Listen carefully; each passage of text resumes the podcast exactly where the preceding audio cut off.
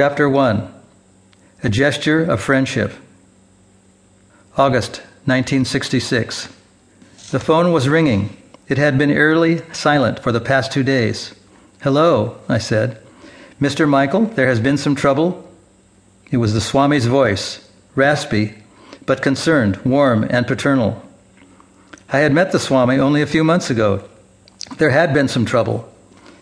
I read the article in the New York Times, he said. I cringed, thinking of the Swami reading the article. Quote, Michael Grant, 24, was charged with offering to narcotics to a minor. Accused of statutory rape, possession with the intention to sell narcotics, and contributing to the delinquency of a minor. End quote.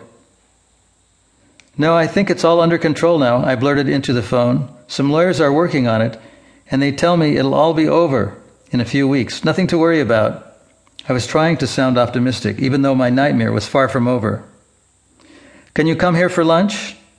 I, I think so. When? We have lunch every day. Can you come today? Yes, I think so. Yes, I'll come. See you then. Goodbye.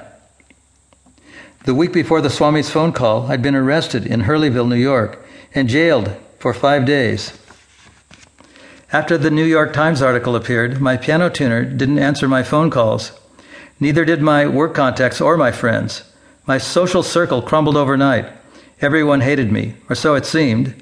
The FBI, the Hurleyville Police, the New York State Troopers, the New York Times, the Musicians Union, and apparently even my small cluster of friends. Where were they?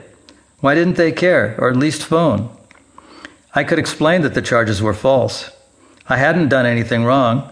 I wasn't caught in bed with Henry's 15 year old girlfriend like the state cop told his pals, and she wasn't my companion like the New York Times said. Although I was far from a saint at 24, I wasn't that bad.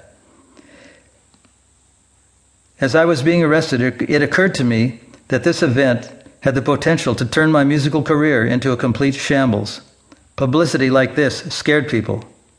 Although I was well known and slightly idolized by a few people in the jazz underworld, and although I had made the grade in that world with a kind of twisted fame, my bubble had burst. Now I felt it was me and my partner Jan against the rest of the world. Who was that? asked Jan when I hung up the phone. It was the Swami. Geez, I never thought he'd call. You know, maybe this whole arrest thing is a sign. Maybe we should just chuck the whole thing and live more simply. You know, move out to the country or to somewhere else in the world, someplace like India. What do you think? I don't want to hang around for the court case. Oh, I don't know, she sighed. If you don't show up for the hearings and they catch you, then you'll really be in trouble. Things were changing in my life, fast. Within the past two years, both my parents had died, and with a modest inheritance in hand and an obliging, fun partner, I could really see myself leaving New York for good maybe for some exotic destination. Now, in the midst of my legal quagmire, I felt I should have left the city long ago. A few hours later, I headed over to the Swami's new location on 2nd Avenue, about half an hour walk from my place in the Bowery.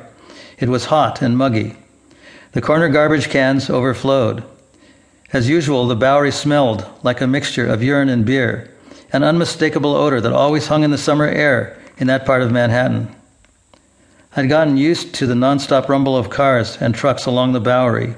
Most of the people on the sidewalk were drunks, but there were a few delivery men and Chinese on their way from Chinatown to the other side of Canal Street. There was a large black announcement board propped up in the front window of the small storefront I'd helped the Swami secure six weeks earlier.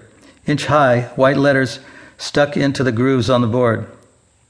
Classes on Bhagavad Gita, Monday, Wednesday, and Friday, 7 p.m chant Hare Krishna, Hare Krishna, Krishna Krishna, Hare Hare, Hare Rama, Hare Rama, Rama Rama, Hare Hare, and your life will be sublime.